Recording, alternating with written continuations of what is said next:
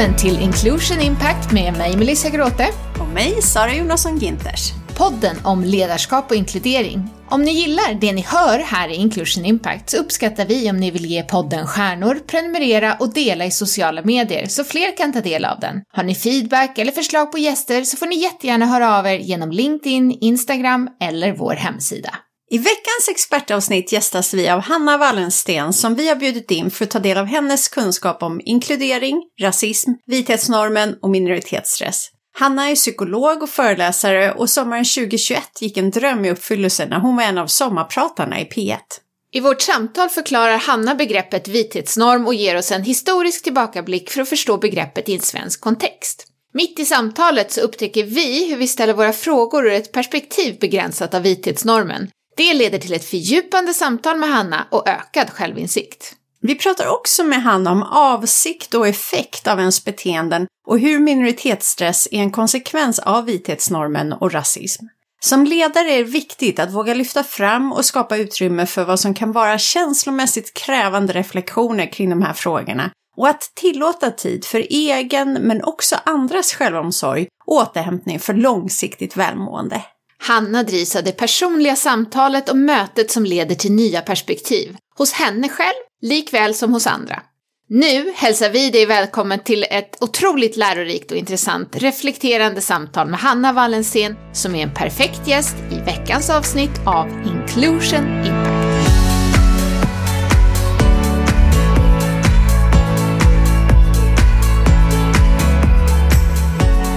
Hej Hanna och välkommen till Inclusion Impact! Tack så mycket! Det är jättekul att få vara här hos dig idag. Ja, så fint att ni ville komma hit. Kan inte du börja med att berätta vad du gör idag och eh, din resa hit? Mm. Jag arbetar som legitimerad psykolog och eh, föreläsare. Och jag har gått en ganska brokig väg hit. Från början trodde jag att jag ville hålla på med dans eller teater. Så gjorde jag det under tiotal år och avslutade liksom det med att eh, göra en liten monolog om att vara adopterad, för jag är adopterad från Etiopien. Och så tyckte jag att det var jätteroligt att spela den där lilla monologen. Jag spelade den mest för adoptivfamiljer. Men så hade jag alltid diskussioner efteråt och det tyckte jag kanske var ännu roligare. Så att så småningom så övergick det där till att bli mer föreläsningar. Och parallellt med att jag gjorde det så började jag läsa psykologi. För jag, jag kom på att nej men jag ska inte... Skådespelaryrket är ju ett väldigt osäkert yrke.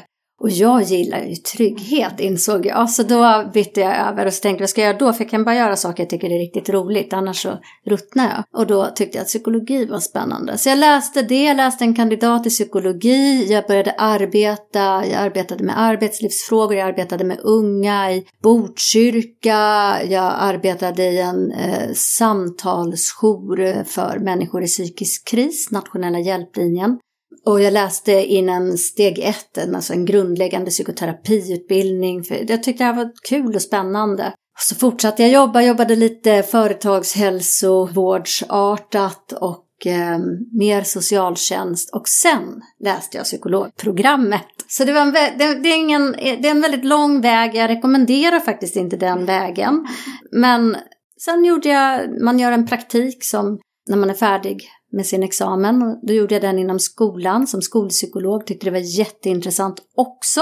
Men så parallellt då så höll jag hela tiden på med de här föreläsningarna om eh, inkludering, rasism, normer. Så till slut så kände jag, nej men nu vill jag, nu vill jag göra det här på heltid. Så sedan två år tillbaka så har jag min egna mottagning. Jag sitter tillsammans med andra psykologer och träffar klienter för samtal två dagar i veckan och föreläser och gör såna här saker två dagar i veckan. Studera lite. Mm. Jättespännande resa och eh, det är väl bevis också på att man behöver inte ha det där ultimata målet utan att man, man tar sig fram och vägen kan vara krokig eller ja, se annorlunda ut än vad man tänkt sig. Verkligen. Jag tänker att det är lite sådär som det är med, med barn. Det finns för och nackdelar med allt. Det kan finnas stora fördelar med att inte ha barn. Det kan finnas stora fördelar med att ha ett barn, flera barn, många barn och stora nackdelar med allihopa. Och samma sak, det, det finns enorma kvaliteter med att kunna gå bara raka vägen, veta precis vad jag vill göra, gå direkt till den utbildning som passar mig och göra en lång och, och djup karriär inom något specifikt. Men det finns också fördelar med att pröva mycket olika, vara i många olika sammanhang, pröva olika liksom, inriktningar. För det ger också någonting, det ger en bredd och en erfarenhet. Ja, du återkommer till det här med lusten och det roliga, att du har sökt dig till det som, och det hade varit viktigt, viktigt för dig under, under hela din karriär låter det som. Ja. När har du som roligast idag på jobbet? Men jag tycker ju att det är vansinnigt roligt när, när det uppstår möten och när det känns som att någonting som jag vill förmedla faktiskt når fram. Men också när jag får liksom möta någonting som jag inte känner till och inte har mött förut. Så att jag tänker jaha, och det är ju liksom roligt både för att det kan vara ett jaha, det här kan jag sprida vidare men det kan lika gärna vara ett jaha, det här berättar någonting som jag inte visste om mig själv.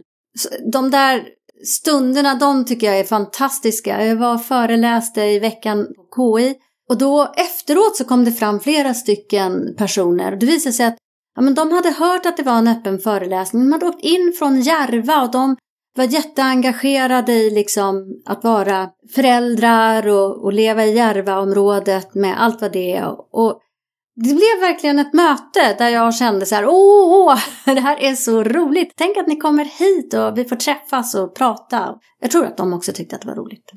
Vad är det som är så betydelsefullt för dig i de där mötena? Vad är det du får av dem?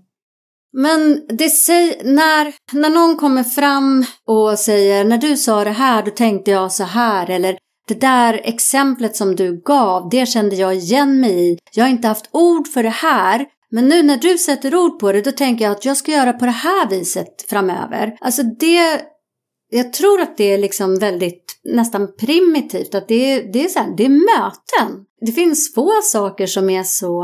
Ja, nej, men det finns få saker jag kickar så mycket på som det. Jag tycker att det är fantastiskt att vi kan liksom hjälpa varandra att förstå någonting om oss själva och varandra. Jag tycker det, det, det går jag igång på.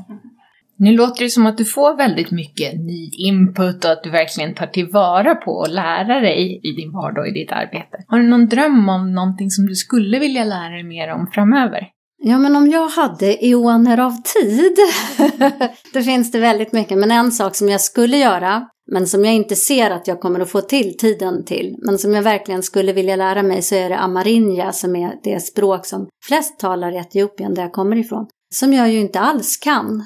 Det skulle jag gärna lära mig, men eh, i dagsläget ser jag inte hur det ska gå till tyvärr.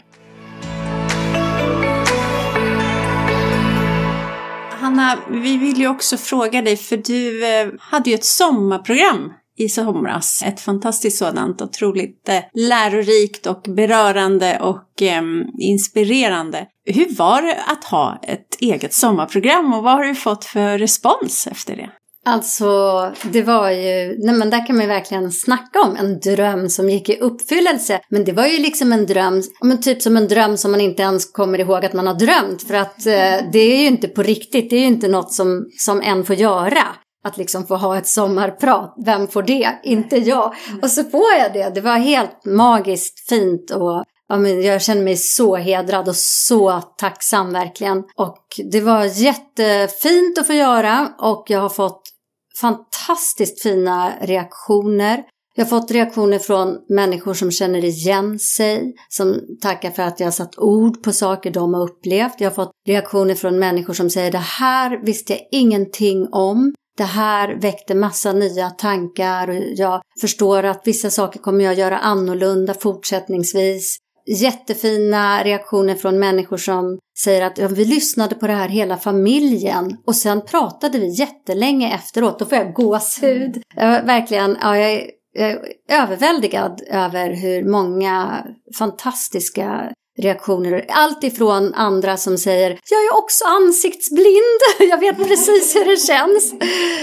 Till till familjer som har förlorat barn. Liksom. Så att det har varit, det har varit eh, otroligt, helt, helt fantastiskt fint.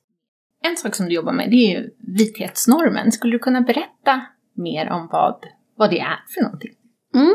Men jag tycker att det är spännande med normer. Det är ju sånt som vi tar för givet och tänker är naturligt och normalt och bra och självklart. Och, ja, sådär. Som vi tänker är rätt i största allmänhet. Och det är ofta sånt som vi inte tänker på förrän något bryter mot normen. Och sen är det också så att normer ju förändras över tid och rum. Men vi har ganska länge haft en idé om att svenskhet är detsamma som att vara vit. Sen har ju vit, det är också ett sånt här begrepp som har skiftat. Det fanns en tid när människor som kom hit från forna Jugoslavien och från Finland ansågs vara svartmuskiga. Och så säger vi inte idag. Så att vithet är ju också någonting som förändras. Men jag skulle ändå vilja påstå att idén om att svensken är vit kvarstår. Att det finns en norm. Och i det här fallet menar jag att vi tänker att det är rätt.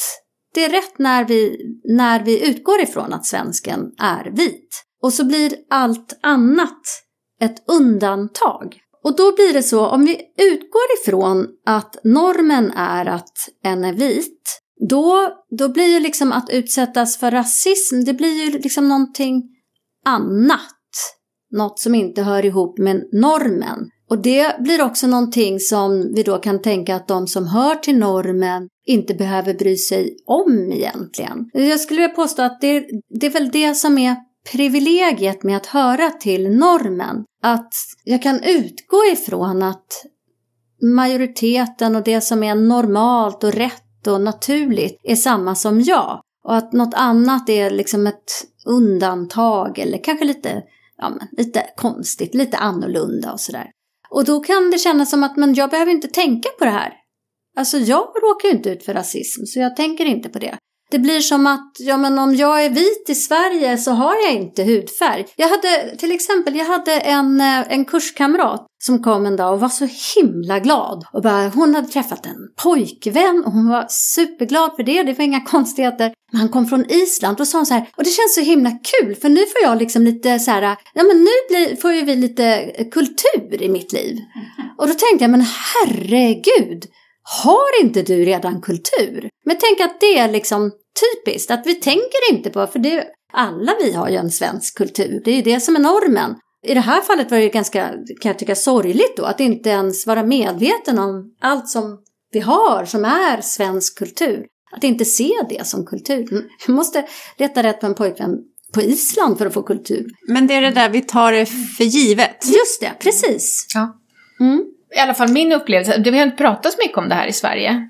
Hur pratar vi om det idag och vad, vad, vad står vi i det här? Ja, vi står ju på lite olika ställen skulle jag säga. Det finns de som pratar mycket om normer, tänker mycket kring normer, pratar mycket om vithet, tänker kring vithet, slänger sig med alla möjliga begrepp och vit skörhet och gaslighting och liksom är väldigt minoritetsstress och sådär och är väldigt inne i det. Och sen finns det andra som är sådär, äh, ja, nej men ja, det kanske Ja, nej, det kanske finns rasism i Sverige då. Jag har inte mött någon, men ja, okej. Okay. Så att vi är på ganska olika platser skulle jag säga. Men jag tycker att det har skett ändå ett stort skifte och jag tycker att det kom efter mordet på George Floyd och när hela Black Lives Matter-rörelsen fick liksom en rejäl skjuts i hela världen så fick det också, de här frågorna fick en rejäl skjuts även här. Så jag tycker att därifrån och framåt så har frågor om rasism kommit upp på agendan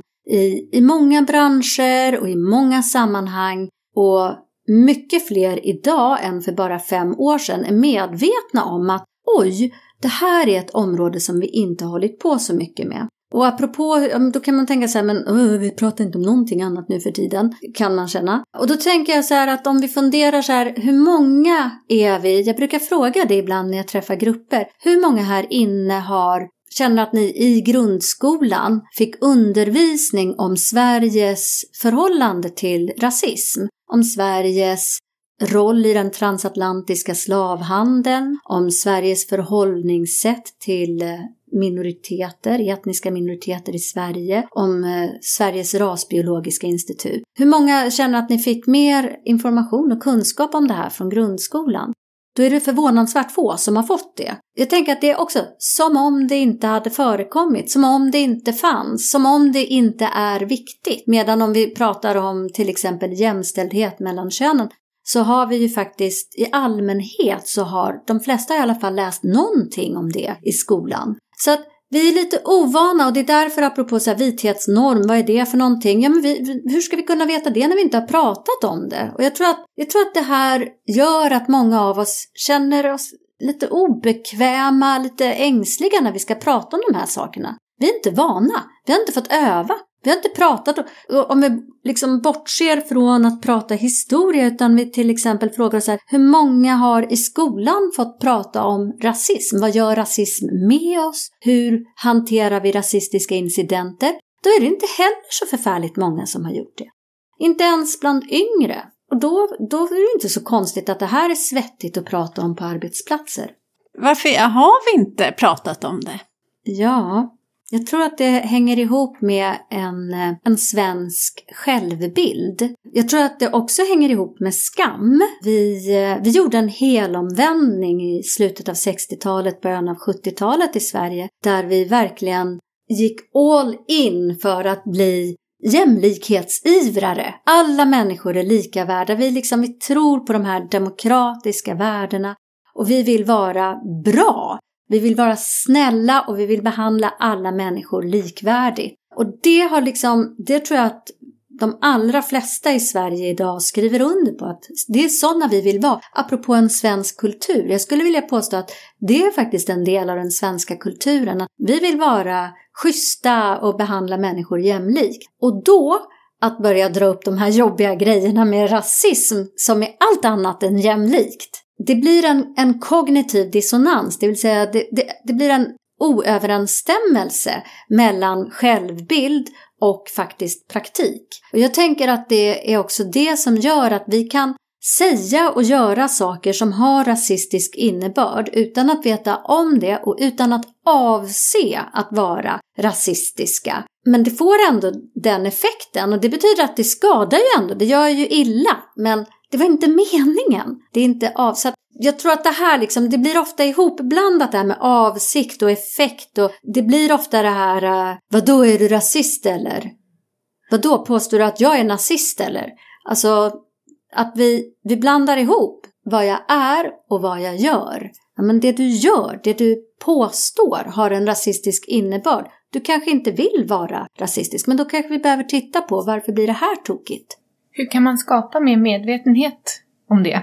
Att liksom var, vad är det jag säger och vad... Ja, skapa mer förståelse för, för sig själv helt enkelt. Mm. Jag tänker att det faktiskt hör ihop, delvis hör det ihop med kunskap.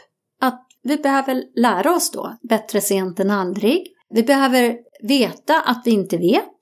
Så att när någon tillrättavisar oss att vi kan fråga, okej okay, vadå, jag, jag vet inte, berätta mer, eller jag förstår inte, eller var kan jag läsa mer om det här, för det här känner inte jag igen. Och ibland kanske det inte är den som påtalar att det där du sa till mig just nu, det gör illa mig, för det var djupt rasistiskt.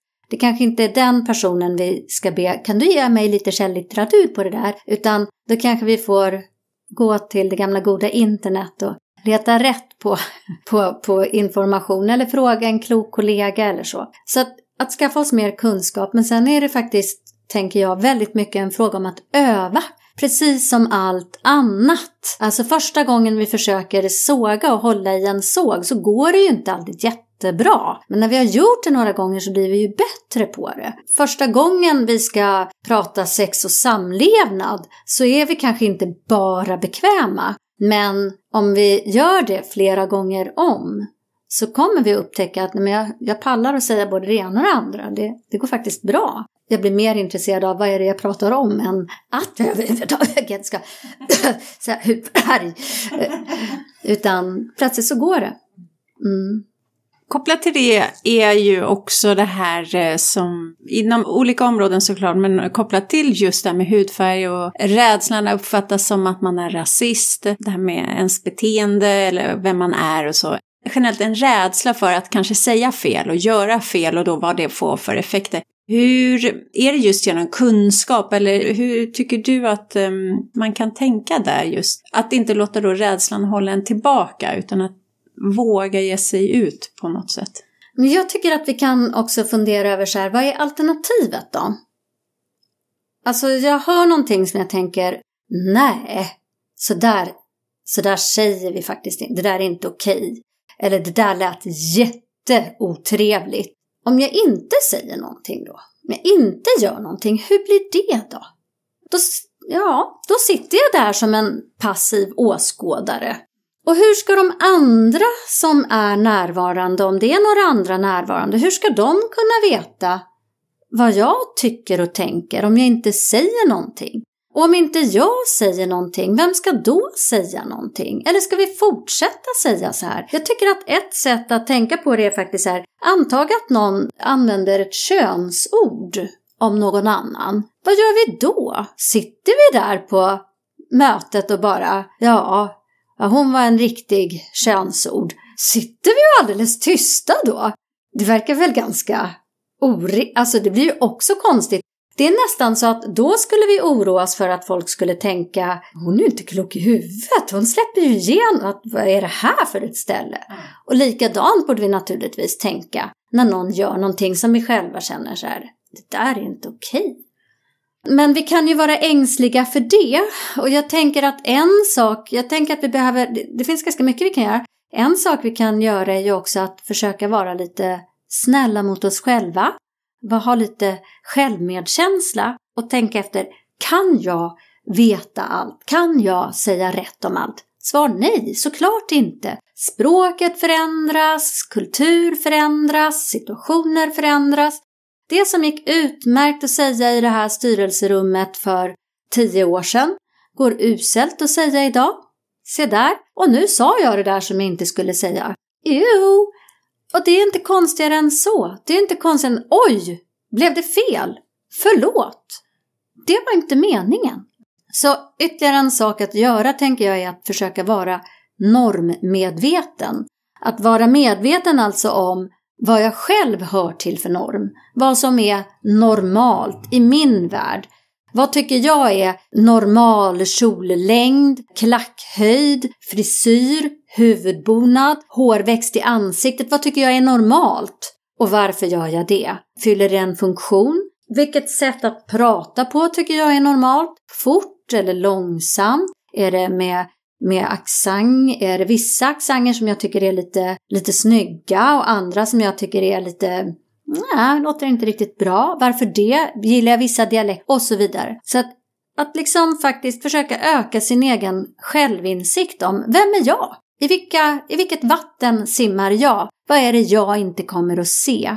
Och när jag reagerar på någonting, att jag försöker fråga mig, jaha, varför reagerar jag på det här? Vad säger det här mig? Vet jag att det är så att alla som har blå tröjor är dumma i huvudet? Och är jag helt säker på att det är vulgärt att ha grön tröja. Vet jag att människan som bär en grön tröja verkligen är vulgär? Eller är det bara någonting jag har fått för mig därför att en person jag träffade en gång hade grön tröja och var vulgär och jag brukar inte träffa gröntröjade människor. Så när jag vet mer om hur jag själv funkar, då är, ju, då är det ju så mycket lättare för mig att vara normmedveten och att tänka till när någon kommer och påtalar att jag upplever att jag har blivit illa behandlad i min gröna tröja. Då kan jag ju tänka efter, just det, jag har inga gröna tröjor hemma. Jag använder inte gröna tröjor. Vet jag någonting om hur det är att gå i en grön tröja egentligen? Nej, jag kanske inte gör det. Jag kanske får, lov att, jag kanske får lyssna in lite här. Berätta mer. Det låter, det låter konstigt tycker jag det här du säger att, att du skulle bli illa behandlad för att du går i grön tröja. Men, men berätta, jag, jag känner inte igen det här. Och så lyssna. Ja.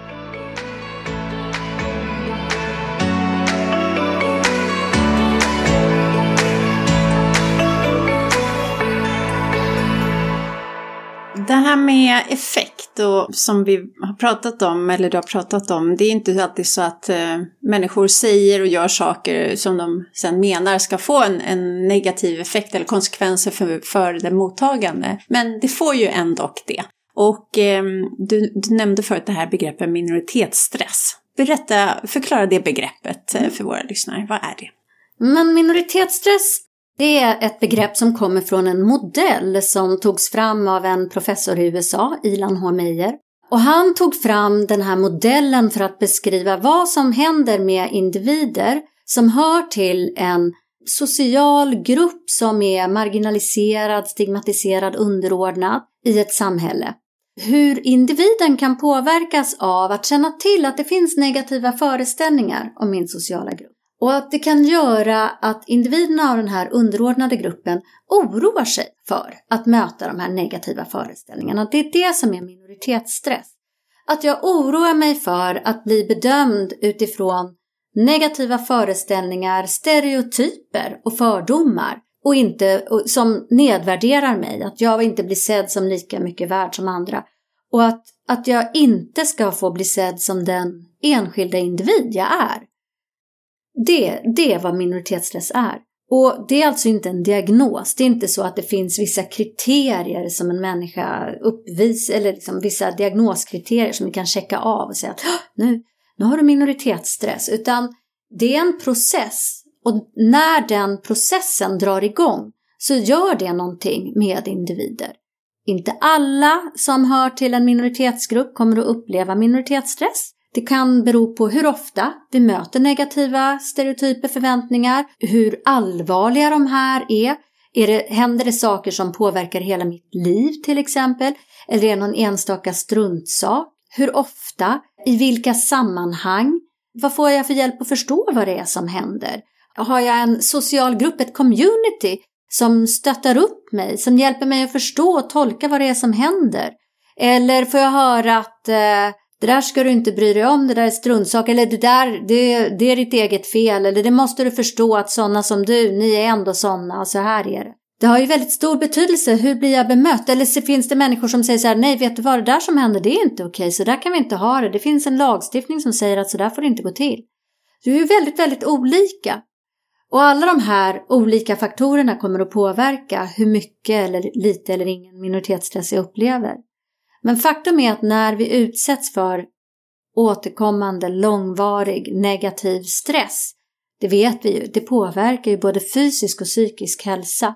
Så risken för till exempel hjärt-kärlsjukdomar ökar, risken för beroendesjukdomar, ångestsjukdomar, depressionssjukdomar blir högre.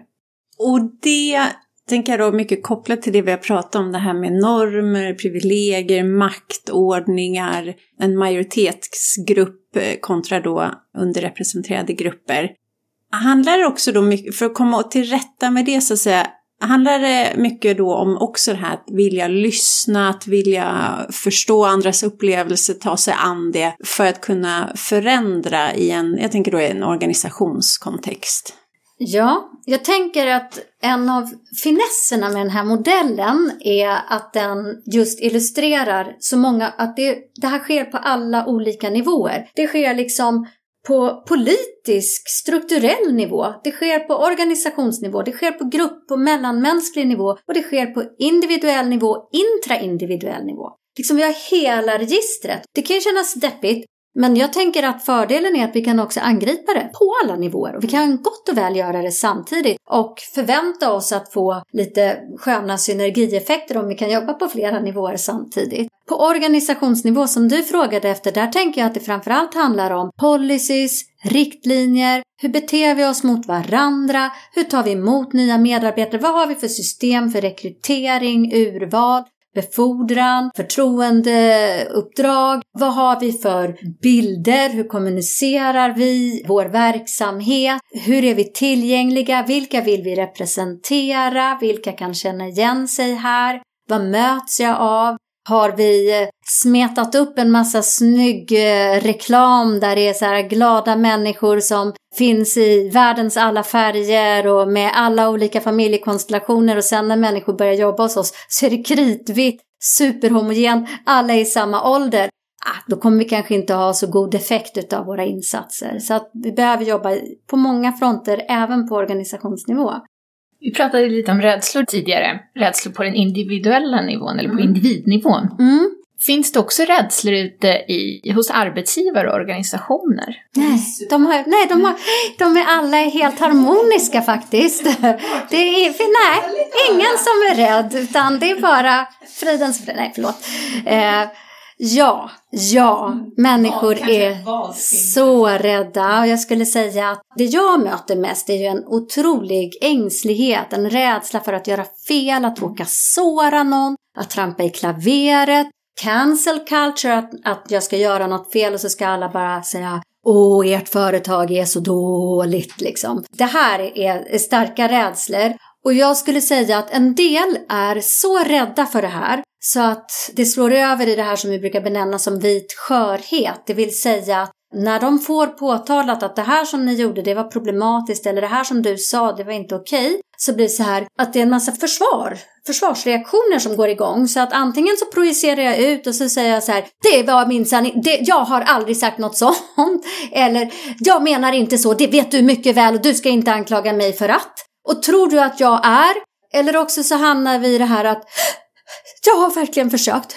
Jag har verkligen försökt och jag har aktat mig och jag har, jag har faktiskt tänkt och du ska veta att jag är gift med en man som kommer från och dessutom har jag tre syskonbarn och jag älskar allihop och de flesta av mina vänner är faktiskt och nu när du säger så här så blir jag så ledsen. Och så plötsligt så sitter liksom någon som just har fått en, en otrevlig kommentar i knät och, och trösta den här människan som, som nu är förtvivlad över att ha råkat begå ett misstag. Det, det där är två så försvarsreaktioner som, som lätt kan komma. Men det kan också då bli det här att na, na, na, na, nej, jag tror inte att jag hörde. Va? Var det någon som? Nej, det tror jag inte. Eller ja, nej men nej, nej, nej, ja, hon kanske sa sådär, det var ju lite tokigt gjort, men jag tror inte hon menar ingenting, hon menar ingenting. Du vet, hon är jätte, jättesnäll. Det är hon jätte, jättesnäll. Sen nu kramar vi varandra. Och så blir det liksom aldrig, då kommer vi aldrig vidare. Då blir det aldrig så här, okej, okay, det här blev tokigt, vad kan vi lära av det här, hur kan vi göra en annan gång? Eh, så ja, rädsla förekommer. Men jag vill faktiskt också säga, för det är lätt att vi, och det här är någonting som jag själv brottas med när jag pratar om de här frågorna, att jag själv också har lätt för att fastna i att arbeta med och prata om hur ska vi göra för att majoriteten ska kunna närma sig det här. Men jag vill faktiskt säga någonting också om hur det är för de som då avviker från normen. Vi är också rädda. Det är ju det som är minoritetsstressen. Jag är rädd att jag ska bli misstolkad, missförstådd. Jag är rädd att ni ska tro att jag inte kan, att jag inte förmår, att, jag, att ni inte ska se mig, att ni ska tro att jag är på ett visst sätt därför att en gång träffade ni en annan från samma land som jag kommer ifrån. Så många av oss är oroliga för det och lägger energi på att försöka visa att alltså jag är inte, jag är inte det du tror att jag är. Fast det är ju min fantasi om vad jag tror att du tror att jag är. Ni hör hur snurrigt det här blir. Mm. Men ansvaret måste ju ligga hos majoritetsgruppen. Mm. Jag tänker att eh, ansvar, jag tänker att, nej jag tänker nog så här att var och en får ta ansvar för sig själv. Och ja, det ligger definitivt ett, ett stort ansvar på den som hör till majoriteten att vara medveten om att den gör det och vara medveten om att därför så kan jag ibland vara klumpig och klantig och inte veta vad jag, vad jag gör. Liksom. Tänker att det också ligger ett ansvar hos oss som avviker från normen att göra oss medvetna om, okej okay, vad, vad betyder det här för mig? Vad behöver jag för att jag ska känna mig lite tryggare i olika sammanhang? Vad kan jag, hur kan jag ta hand om mig själv så att jag inte tappar bort mig själv, så att jag inte glömmer bort vem jag är och slutar vara mig själv. Och där tänker jag att kanske de två viktigaste sakerna vi kan göra, det är dels vanlig hederlig självomsorg. Alltså fysiskt, äta, träna, sova bra. Psykiskt, balans i livet, arbete, fritid, familj och så vidare. Socialt, att vi umgås med människor som vi mår bra av andligt. Vad har jag för andliga behov? Behöver jag be? Behöver jag vara i en församling? Behöver jag ut i skogen, vara nära naturen och känna att jag är liksom del av någonting större? Vad har jag för andliga behov? Ta, ta hand om dem. Jag tycker också att jag brukar vilja föra in ett kreativt behov. Att ta hand om oss själva kreativt, det vill säga det som ofta är icke-verbalt. Musik, dans, baka, meka, var, att skapa, att den vägen hela oss själva. Så dels det, den typen av självomsorg, det mår alla människor väldigt bra av att göra. Men vi som riskerar att utsättas för nedsättande, kränkande, förlöjligande, särskiljande, annorlundagöranden, hotfulla situationer. Vi behöver bygga extra mycket motståndskraft, resiliens. Så därför slår jag ett slag för självomsorg. Och det andra vi vet faktiskt är hjälpsamt, det är att umgås och, och ta stöd, socialt stöd från andra som vi delar erfarenheter med. Det vill säga, vad har jag för community? Vilka känner jag som, som kanske delar mina erfarenheter, som jag har förtroende för, som jag kan vända mig till? När jag har haft en konstig situation på jobbet där jag undrar vad var det här? Varför sa de så? Kanske tvetydigt. Det kändes som att det var rasistiskt, men jag vet inte. Men jag blev jätteobekväm. Att ha någon som jag kan vända mig till och säga du, det här hände idag. Jag tyckte det var jättejobbigt. Jag kände, just nu känns det som att jag vill inte ens gå tillbaka till jobbet. Och att det är någon som säger så här, ah, vet du vad, jag förstår. Jag har varit i en liknande situation. Någon som kan bara validera, bekräfta att nej men du är inte galen. Och som också kanske kan hjälpa mig att tänka så här, hur skulle jag vilja göra? Vad vill jag gå tillbaka till jobbet med? Vad kan jag säga? Vad kan jag inte säga? Är det läge? Ibland är det inte läge. Ibland är det inte möjligt att ta upp någonting. Eller det kanske var någonting som hände på bussen och den tanten har försvunnit för länge sedan. Så hur kan jag hantera det här? Så att, att ha socialt stöd, andra med liknande erfarenheter som jag själv, som jag har förtroende för. Och sen självomsorg, ta hand om sig. Och jag satt där och tänkte på att precis det som du pratade om, med att vi ställer frågorna från vårt perspektiv, ja. men att du så fint lyfter in ett annat perspektiv ja. också som vi med våra normer inte har tänkt på. Ja, vad fint att du säger det. Jag tänker att det där är, det, det här, apropå vad jag tycker om med mitt arbete, det är det här jag tycker om. Att plötsligt så bara, ja men vänta här nu, nu vänder vi, nu vänder vi på perspektivet och då fick jag syn på någonting. Mm, mm. Det är kul. För det är, det är precis så det är. Mm. Och det där, precis, och det är precis det här som är vithetsnormen. Och det, det, jag tycker att det är intressant därför för mig är det ju viktigt att, att göra mig begriplig för den som hör till normen. Därför att oftast så är det ju så att de som hör till normen är de som sitter på mest makt och möjlighet att förändra och påverka. Och så samtidigt så blir det ju någonting konstigt om vi som avviker från normen lägger för mycket energi på att tänka som normen och glömmer bort. Så kan, ibland kan jag känna lite så här när jag, när jag föreläser, träffar grupper, ibland kan jag känna så här att jag har lust att säga så här, nej men hörni ni, ni här inne nu som avviker från normen, kan ni inte bara kan ni inte bara byta arbetsplats och skapa ert eget företag och driva själva? Och det är ju det vi ser faktiskt händer idag. Och det är ju positivt, men allra helst skulle vi vilja att det, bo, att det finns liksom både och. Både kanske lite mer separatistiska, för jag, jag tror att det finns något väldigt konstruktivt i det, och blandade sammanhang där vi liksom bryter perspektiv mot varandra och, och hittar varandra och, och och förhoppningsvis bygger något större.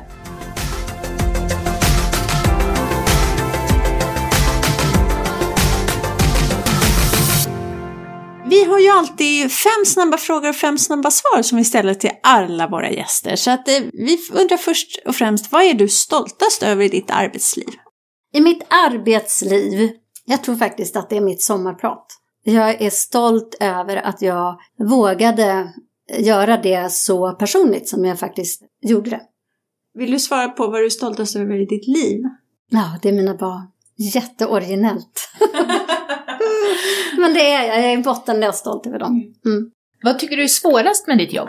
Det är verkligen att jag ser så stora behov av tillgång till psykoterapi, av långa psykoterapier för en del. En del människor har gått igenom så svåra saker. Inte alla som har gått igenom svåra saker vill gå i långa terapier, men det finns många som har verkligen gått igenom svåra saker och som verkligen skulle må bra av att få gå i långa terapier.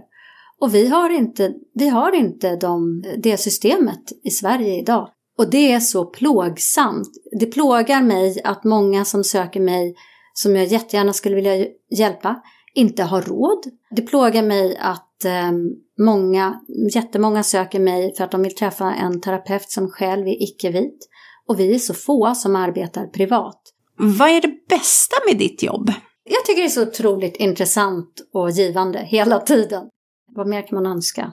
Har du någon ledare som du ser upp till och i så fall vem? Men jag fick tänka till och den jag kom att tänka på är faktiskt en kvinna som arbetade som husmor, hette det på den tiden, kökschef skulle jag tro vi skulle kalla det för idag, på en eh, stiftsgård som Svenska kyrkan har i Rättvik, stiftsgården i Rättvik. Hon heter Margareta Lindborg, Detan kallas hon. Och eh, nu är hon pensionär men hon arbetade där, hon vigde sitt liv åt den här gården. Där de har både kurser och konferenser och idag bedriver de hotellverksamhet. Och hon hade en så otroligt stark vision av hur det här skulle vara en mötesplats till glädje. Och att det skulle vara en öppen famn där alla skulle vara välkomna. Och hon la ner själ och hjärta i att se till att det, var, att det var ombonat, att det var trevligt, att det serverades god mat. Allt det här liksom praktiska kombinerat med en otrolig omsorg om människor. Ingen skulle behöva sitta ensam vid matbordet. Och vi som var där, jag, de har ett väldigt aktivt ungdomsarbete. Och eh, jag var där jättemycket som ungdom. Det var som ett andra hem för mig.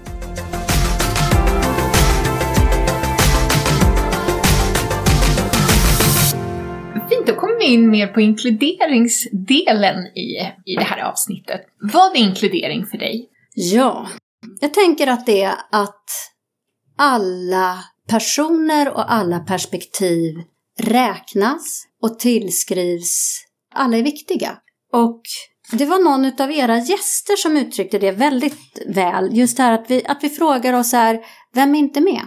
Att vi ser till att alla är med. Om någon inte är med, att vi är intresserade av varför den inte är med. Det kanske är så att den inte vill vara med, men då vill vi ju veta det. Och ta ställning till om det, det kanske går jättebra, men det kanske är så att det funkar inte då. Då behöver vi jobba med det. Vi har varit inne på det här med ens ansvar som individ och mm, det här att vi, i hur vi bemöter varandra och säger ifrån och sådär. Vi pratar ju med en del ledare i den här podden och vad skulle du säga ledares roll är just i fråga om det här med inkludering och att skapa de här inkluderande miljöerna?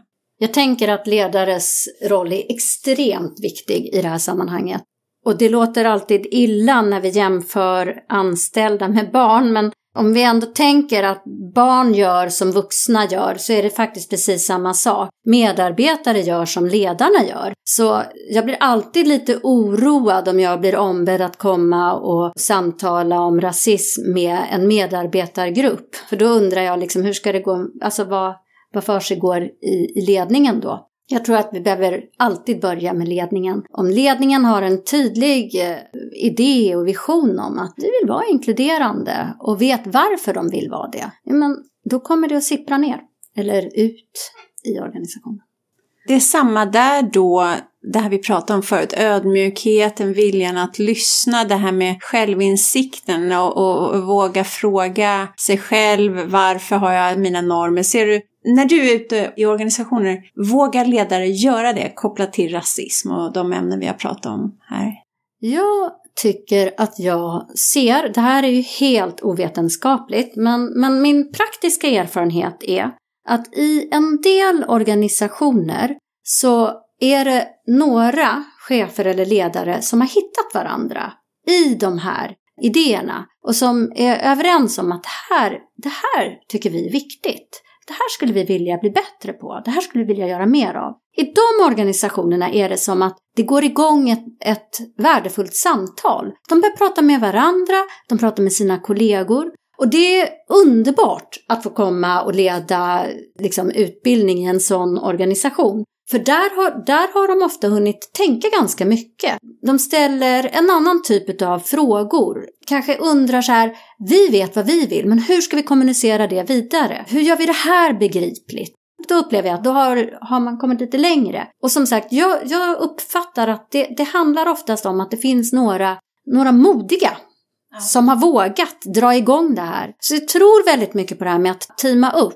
Och att, att det får vara de som som på riktigt tycker att det här känns intressant. Jag har också träffat alldeles för många personer som, som är normavvikare. Till exempel personer då som har en annan etnisk bakgrund på något sätt eller som har en icke-heterosexuell läggning till exempel. Där någon gång så har de här frågorna kommit på tal och mycket riktigt ganska snart står någon chef där och säger men du, jag tyckte du sa någonting väldigt klokt här när vi hade det här, eh, den här diskussionen. Nu har jag tänkt att vi ska, vi ska ha en liten referensgrupp. Skulle, skulle, skulle inte du kunna tänka dig att, sitta i den? Jag tror att du skulle vara väldigt bra. Och det dilemma, alltså det är ju ofta, apropå, det är ofta väldigt väl menat, det är tänkt att vara inkluderande. Men två problem uppstår nästan alltid. Det ena är att den som blir tillfrågad får inte heller något erbjudande om att få någon annan arbetsuppgift bortplockad. Så det blir bara ett extra arbete. Och ett annat problem är att den som blir tillfrågad kanske känner om jag tackar nej nu, hur uppfattas det? Uppfattas det som att jag är överkänslig eller att jag inte är tillmötesgående? Kommer det att påverka mina möjligheter? Fast egentligen så var det faktiskt inte det här jag var intresserad av. Egentligen var jag här för att studera sköldpaddors anatomi eller vad det nu är för någonting. Vi vill inkludera, vi vill göra det gärna på ledningsnivå, vi vill gärna teama upp med de som är intresserade men vi behöver också försäkra oss om att de vi tillfrågar känner att det går bra, att tacka nej. Så att vi verkligen har de där som, som tycker att ja, men det här skulle jag jättegärna vilja göra. Verkligen, och det där du var inne på också då att ber man någon ta på ett projekt då bör den också slippa någon annan arbetsuppgift, annars mm. blir det ju bara betungande. Verkligen, och det finns ytterligare en dimension här som handlar om vad är det för sorts känslomässigt arbete vi ger oss i kast med? Och där kan vi tänka att hör vi till en majoritetsgrupp så befinner vi oss ofta i en mer överordnad position och den som då är normavvikare befinner sig inte alls i samma position. Det betyder att det kan vara ett känslomässigt krävande arbete att gå in i den här referensgruppen. Och då tänker jag att då kan vi gå tillbaka till den där självomsorgen jag pratade om. Tänk gärna på att liksom uppmuntra, så här, har du tagit din friskvårdstimme, vill du göra det? Liksom att, att skapa utrymme för återhämtning, att tänka på att ja, för den här personen kanske det är så att vi har en timme möte och sen kanske den personen ska ha faktiskt en timme gå och fika. Det är inte självklart att alla tycker att det ska vara organiserat på det sättet. Och med det sagt så menar jag inte heller, jag kan också tänka mig att den som plötsligt får syn på sin egen vithet och plötsligt upptäcker att jösses så mycket galenskaper jag har gjort eller bara en enda grej men jag skäms så mycket över den. Jag kan tänka att ja, men, den personen kanske också behöver få göra någonting för att få ta hand om sig själv och låta det här sjunka in. Mm. Men det kräver ju en, jag tänker att det kräver liksom verkligen sitt ledarskap. Att vara den ledare som säger nu ska vi jobba med känslomässigt eh, krävande frågor. Och jag vill att vi skapar utrymme både för diskussion och samtal men också för, för återhämtning och självreflektion. Superviktigt ju. Mm. Mm. Mm.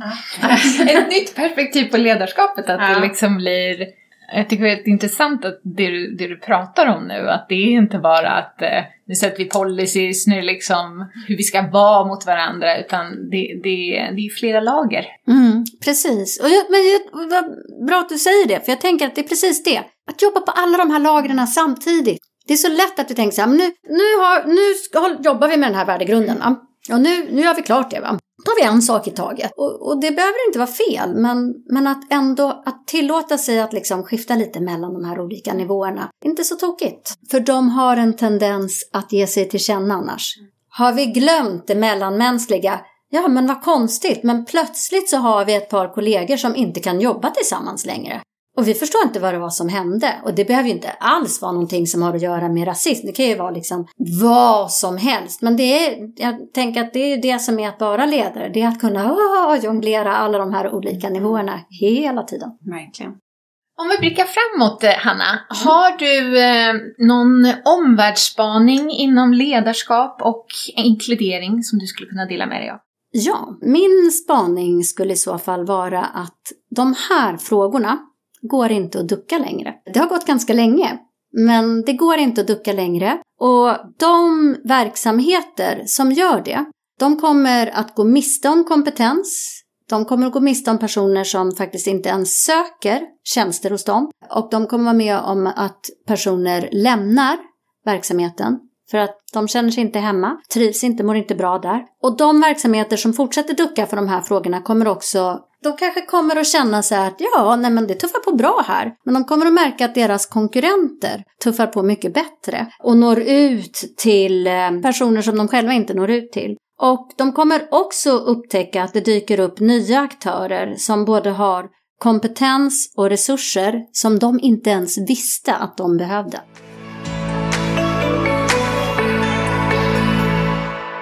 Då börjar det bli dags att avrunda samtalet, Hanna. Och vilka är dina tre bästa tips som du skulle vilja skicka med till våra lyssnare? Du har tagit upp jättemånga fina exempel under samtalet, så antingen om du vill återanvända några av dem, eller om du vill slänga in någonting nytt här som du tycker att vi har missat under samtalet. Nej, jag tycker att vi har pratat om det mesta. Så jag skulle säga ett, Våga prata. Stå ut med att det blir fel ibland och försök igen. Det andra är orka lyssna. När den där äh, reptilreflexen av nej, det var inte så jag menade, nej, det, nu har du missförstått, när den kommer, särskilt då, orka lyssna. Fråga, berätta mer. Våga ställa de där öppna frågorna och lyssna. Och kom ihåg att det går bra att säga att jag behöver tänka på det här. Vi behöver inte alltid ha alla svar klara. Och vi kan också säga, det här känns jobbigt för mig. Eller jag vet inte vad jag tänker riktigt nu. Jag ber att få återkomma. Och det tredje är faktiskt pröva att byta perspektiv med jämna mellanrum. Och då kan vi tänka, hur ska jag göra det? Alla jag känner är lika som jag. Ja, men det finns ju miljoner sätt. Film, tv, musik, teater, böcker, poddar. Och pröva att lyssna lite på sånt som du kanske inte vanligtvis... Om du tänker så här, åh, jag vet inte så mycket om hur det är att vara sån och sån. Kanske finns en spelfilm som du kan se. Att vi vågar gå lite utanför våra vanliga perspektiv. Så bra. Våga prata, orka lyssna och byta perspektiv. Har du också något, eh, något vardagstips? Någonting som våra lyssnare kan börja göra redan idag?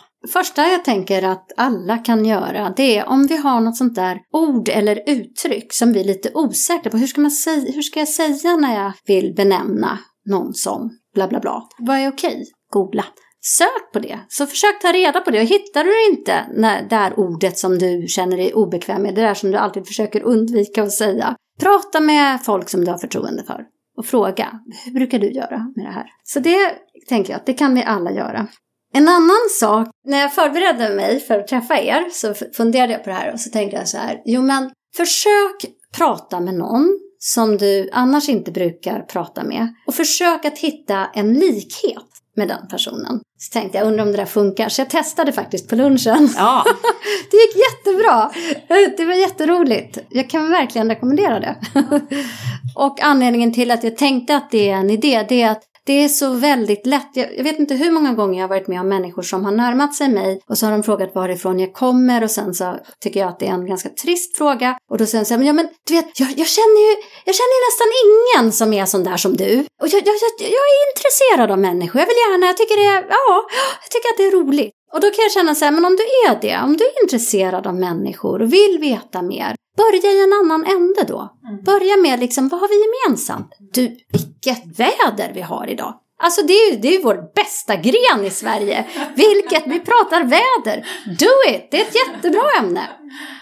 Så likheter, sök likheter. Och det tredje, det har jag ju pratat mycket om, men det tycker jag är så viktigt. Tänk igenom, vilka personer har du som du har förtroende för och som du känner att du kan prata med om sånt som kanske är lite känsligt, lite obekvämt. Och pröva om du vill göra någonting på en gång. Hör av dig till någon av dem eller flera utav dem. Pröva att prata om någon situation som kändes, ta inte det mest obekväma du har hamnat i, utan något som, som lite såhär, ja jag vet inte hur det här var, eller jag lyssnade på den här podden, då fick jag den här tanken. Och är det något som vi kan prata om? Och undersök. För jag tycker att det är väldigt värdefullt. Jag har några vänner som jag har i en sån här chatttråd. Och när jag hamnar i situationer där jag blir väldigt osäker och tycker att det känns riktigt obekvämt. Då skickar jag ut ett litet meddelande där och säger så här, ah, nu sitter jag här och nu händer det här. Och jag känner mig så stressad, arg, ledsen, liten, vad det nu är. Och då kommer nästan alltid ett litet hjärta eller en liten usch, Fy vad tröttsam. Och då känner inte jag mig lika ensam. Utan då vet jag att jag kommer kunna få prata mer om det här sen om jag vill. De har min rygg. Jag är inte ensam. Det går bra. Fint, fick vi tre vardagstips att ta med oss. Stort tack att vi har fått vara här och prata och samtala med dig idag och eh, för en otroligt lärorik timma. Mm, tack själva. Jättefint att prata med er. Vad mycket spännande vi hann att prata med Hanna om idag Sara. Och eh, att vi mitt i samtalet själva fick reflektera och inse hur vithetsnormen påverkat våra frågor som vi ställde. Jag tycker verkligen att det blev konkret hur poletten trillade ner och eh, att vi fick se situationen med ett nytt, ett nytt perspektiv. Och jag tycker att det är så häftigt hur vissa möten, böcker eller filmer och sådär kan skapa sådana insikter. Den här upplevelsen av att ha varit begränsad innan plötsligt blir svårt att relatera till. Och det är en cool känsla även om det ibland kan vara både svåra och jobbiga insikter man kommer fram till. Ja, verkligen. Jag hade en liknande upplevelse för något år sedan när jag lyssnade på podden Kan vi prata om vithet? Förresten en podd jag verkligen rekommenderar för att lära sig mer om vithetsnormen och rasism. En gäst som själv är vit berättade hur hon inte längre tackar ja till medverkan som föreläsare eller panelist på olika evenemang om inte personer som bröt mot vithetsnormen också var inbjudna som panelister eller föreläsare. Och det, jag tycker det var så himla bra exempel på en otroligt viktig handling för att påverka. Alltså att som normativ person backa och ge upp sin plats för att någon annan ska få ta plats. För det här att ha utrymmet och privilegiet att vara den som hörs och syns, det behöver man ju som normativ person verkligen reflektera över. Ja, vad intressant. Och det är ju inte bara ett tips att reflektera över, utan det är ju faktiskt någonting man kan agera på också. Verkligen. Viktigaste, det är att agera. Tack för att ni har lyssnat på veckans avsnitt av Inclusion Impact med vår gäst Hanna Wallensten och mig, Melissa Gråte. Och mig, Sara Jonasson Ginters.